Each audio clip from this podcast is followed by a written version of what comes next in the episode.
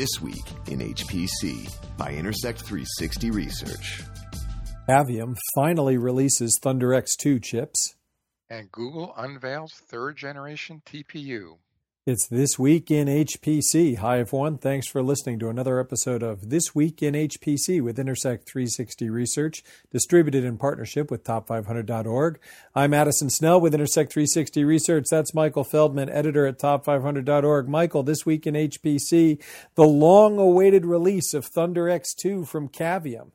Yeah, they, they finally got around to releasing. They actually unveiled this uh, these chips uh, about two years ago. Um, and I think, although they never really told when they'd be uh, releasing them for general availability, I think people always thought that it would be much sooner than this. But yeah, it's it's been a while in the works, and they finally did get around to releasing the the Thunder X2. These will be the first ARM chips basically for the HPC community. So it's sort of a milestone in that sense. And uh, it looks like these are going to be the chips that are going to end up in a lot of the the initial ARM-based uh, HPC clusters and supercomputers that we've we've talked about over the last uh, what six or twelve months.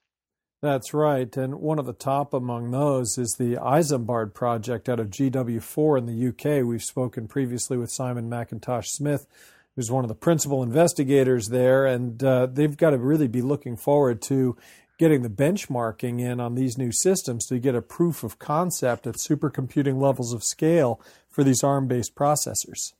Right, that's probably the largest. The Isambard system is probably the largest HP system that's, that's going to go out uh, this year. It's uh, it's basically almost all those Thunder X2 chips. Although there's some Xeons in there, there's some Xeon Phis, there's some uh, NVIDIA GPUs for comparison, but there's 10,000 cores of these new Thunder X2 processors. So we're talking about probably something on the order of 170, 180 teraflops of that. So that's not going to be a big enough system for even the top 500 list, but it's a it's a very large system for an ARM system. All of these uh, that we've talked about over the last year are are prototype or experimental systems that people are testing the technology on. So this is a, a fairly large system of, of that kind.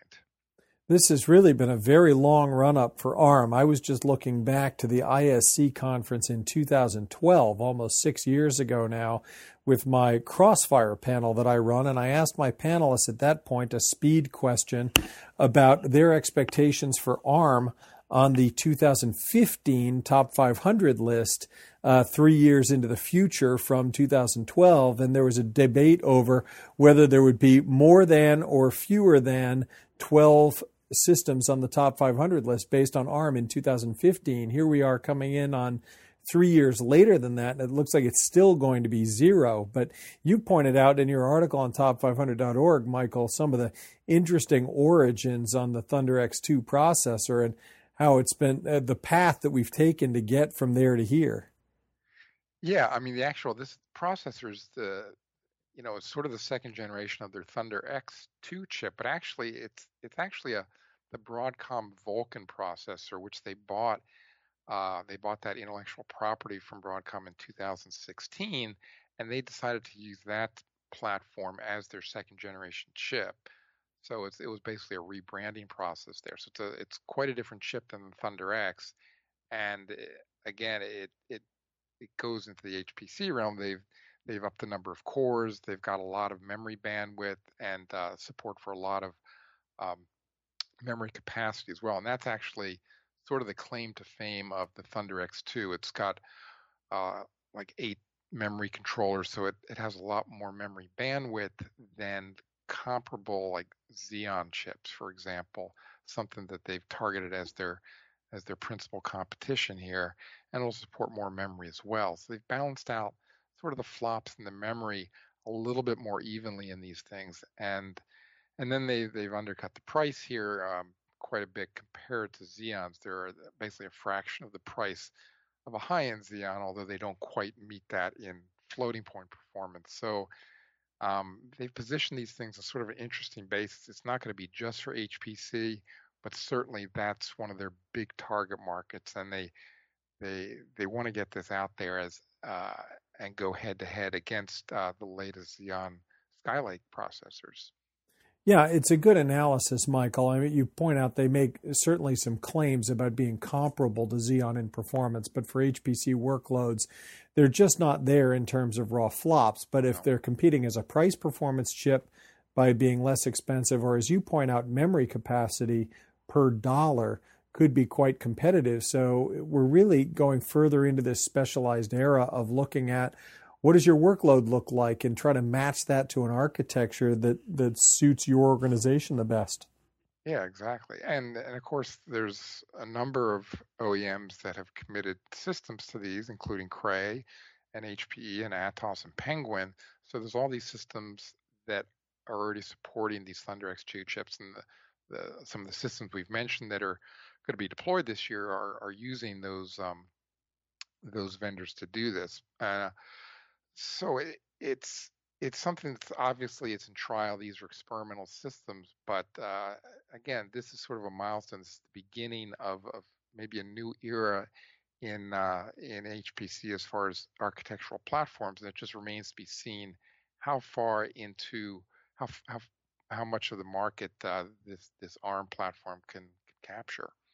Well, and furthermore, the bulk of the HPC market is below the the echelon of the top 500 list. Right. So, if we're getting scalability into the hundreds of teraflops, uh, that's something that a lot of organizations, including commercial organizations, can start looking at for their HPC workloads. So it doesn't have to be into supercomputing realm of performance before we start seeing an impact in the market. And we're going to keep watching for that, including in our newest site census survey, which is in the field right now. We'll see if we pick up any ARM uh, exploration in the field in our current survey. Michael, meanwhile, this week in HPC, Cavium isn't the uh, Cavium Thunder X2 isn't the only new processor we're looking at. It's not. It's more of a hyperscale processor or, or an AI processor than a uh, than an HPC processor. But Google gave some details about its new third generation TPU. Right. They they unveiled this at their Google I/O conference this past week, um, and they didn't provide a whole lot of detail on what the the new third generation TPU, the tensor processing unit, is like. They just gave a few pictures and talked about a sort of a. They alluded to sort of the, the new performance values of it, but they didn't talk about the details of the architecture um, it, it is a whole new chip than their second generation, which was again different from their first generation. Um, but basically, they unveiled this. Uh, it's it's work, working in their own data centers at some level, although I'm suspecting there's not too many of them deployed right now since they they just talked about them. But it's um, a little bit impressive in the sense um, the Google CEO said that the the TPU pods on this new generation um, processor. The pods are basically these multi-rack systems they they build to get these TPUs together and is eight times as performant as the second generation pods. Now that's a, a bit misleading because the pods are much bigger and have a lot more of the TPU chips in them. But even considering that, it looks like the new TPUs are about twice as powerful as the second generation version. So in in the space of a year, maybe a little bit more, they did a lot of work to get the performance up, and that that in itself is impressive for a company that that well doesn't make chips for a living. Well, and furthermore, they're pri- almost entirely making them for themselves. Uh, right. What we're really looking at is Google is a company of enough size, doing enough uh, deep learning internally that it becomes worthwhile for them to make their own custom tensor processing chip exclusively for their own use. Now they're measuring all the performance here in tensor flops. So when you see the high flop numbers, message to our listeners, that's going to be a lot different than the double precision uh, flops that we're accustomed to thinking of in HPC or on the top 500 list. This is really down below single precision into the half precision right. realm. Uh, but uh, you know, in as much as they might have these TPU offerings in their pods in the Google Cloud, that's minor compared to what they're doing internally. And I, I don't see this really being a commercial force where Google's trying to make a lot of money by selling access to these.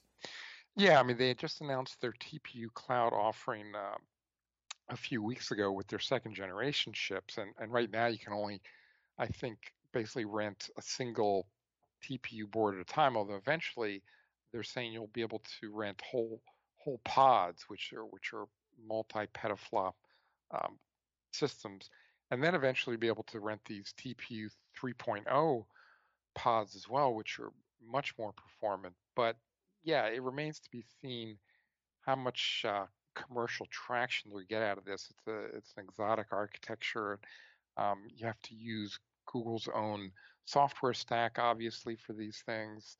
Um, but they're they're trying to prove them out. Google, I think it, itself is excited about this and does see a commercial path for customers, for for the public to use these things. I think they just have to develop the ecosystem and, and sort of push through that. But they've put up some, you know, fairly impressive performance numbers on real applications using their own hardware. So uh, it just remains to be seen how how much they'll be able to penetrate the the cloud market going forward. Well, Michael, I think you said something really important there is that you have to use Google's own software stack. That I think Google is much more interested in getting people to use than the tensor processor itself. If the tensor processor is rare enough that people are willing to uh, go to some lengths to go try them out in the Google Cloud. The big thing Google wants to do is get people using the Google software stack anywhere in the Google Cloud because it's those modules that will hook people into the Google Cloud on an ongoing basis. I think Google cares about that much more than they care about whose processors. They'll do anything they can to get more people using that Google Cloud and Google software stack is is a big part of that, but I don't think we'll see Google processors out there in some other form, uh, Google TPU that can be used with some other software stack because the whole point is it has to be a draw into the into the Google environment. Yeah, having said that, though, it's it's basically if if your application is written for um, using TensorFlow, which is basically the high level framework on top of this thing, you can you can take your application and and go put it somewhere else if if you know you don't like the uh, if if you get disenchanted with TPUs or Google to some extent. But it's yeah, the lower level stack is certainly something you're gonna have to use. Um, the other wildcard eventually Google could sell these TPUs to third parties. Now it's sort of hard to envision how or maybe even why they would do that, but that that's certainly a possibility um, if they could form some sort of synergistic partnership with another uh, cloud provider of some sort. Um, in that case, they could improve sort of the commercial viability of these TPUs. So they've never talked about that, but it, it to me, it, it still remains a possibility if, if these things start getting enough traction. I think that's highly unlikely just from a business case standpoint because that goes beyond just building them for themselves to now going into competition with its own suppliers. And that's just a different business case to, to put forward. Yeah, it, they wouldn't sell them to, say, um, you know, a, a head-to-head competitor, but I could see them finding certain – certain people where they it, it might make sense. But again, um, they haven't talked about that, and those relationships would still have to be formed. But uh, still a possibility. I think Google itself is very committed to this architecture. I have a feeling they're already working on the fourth generation version as we speak. Oh, that I don't doubt at all. And Google's still going to be there buying more hyperscale and investing more of their own technology in the years to come. All right, Michael. Well, thanks very much for two more interesting news stories. That'll wrap it up for this week in HPC, and thanks to you for tuning in. You've been listening to This Week in HPC, brought to you by Intersect 360 Research, actionable market intelligence for high performance computing. For more information, visit intersect360.com.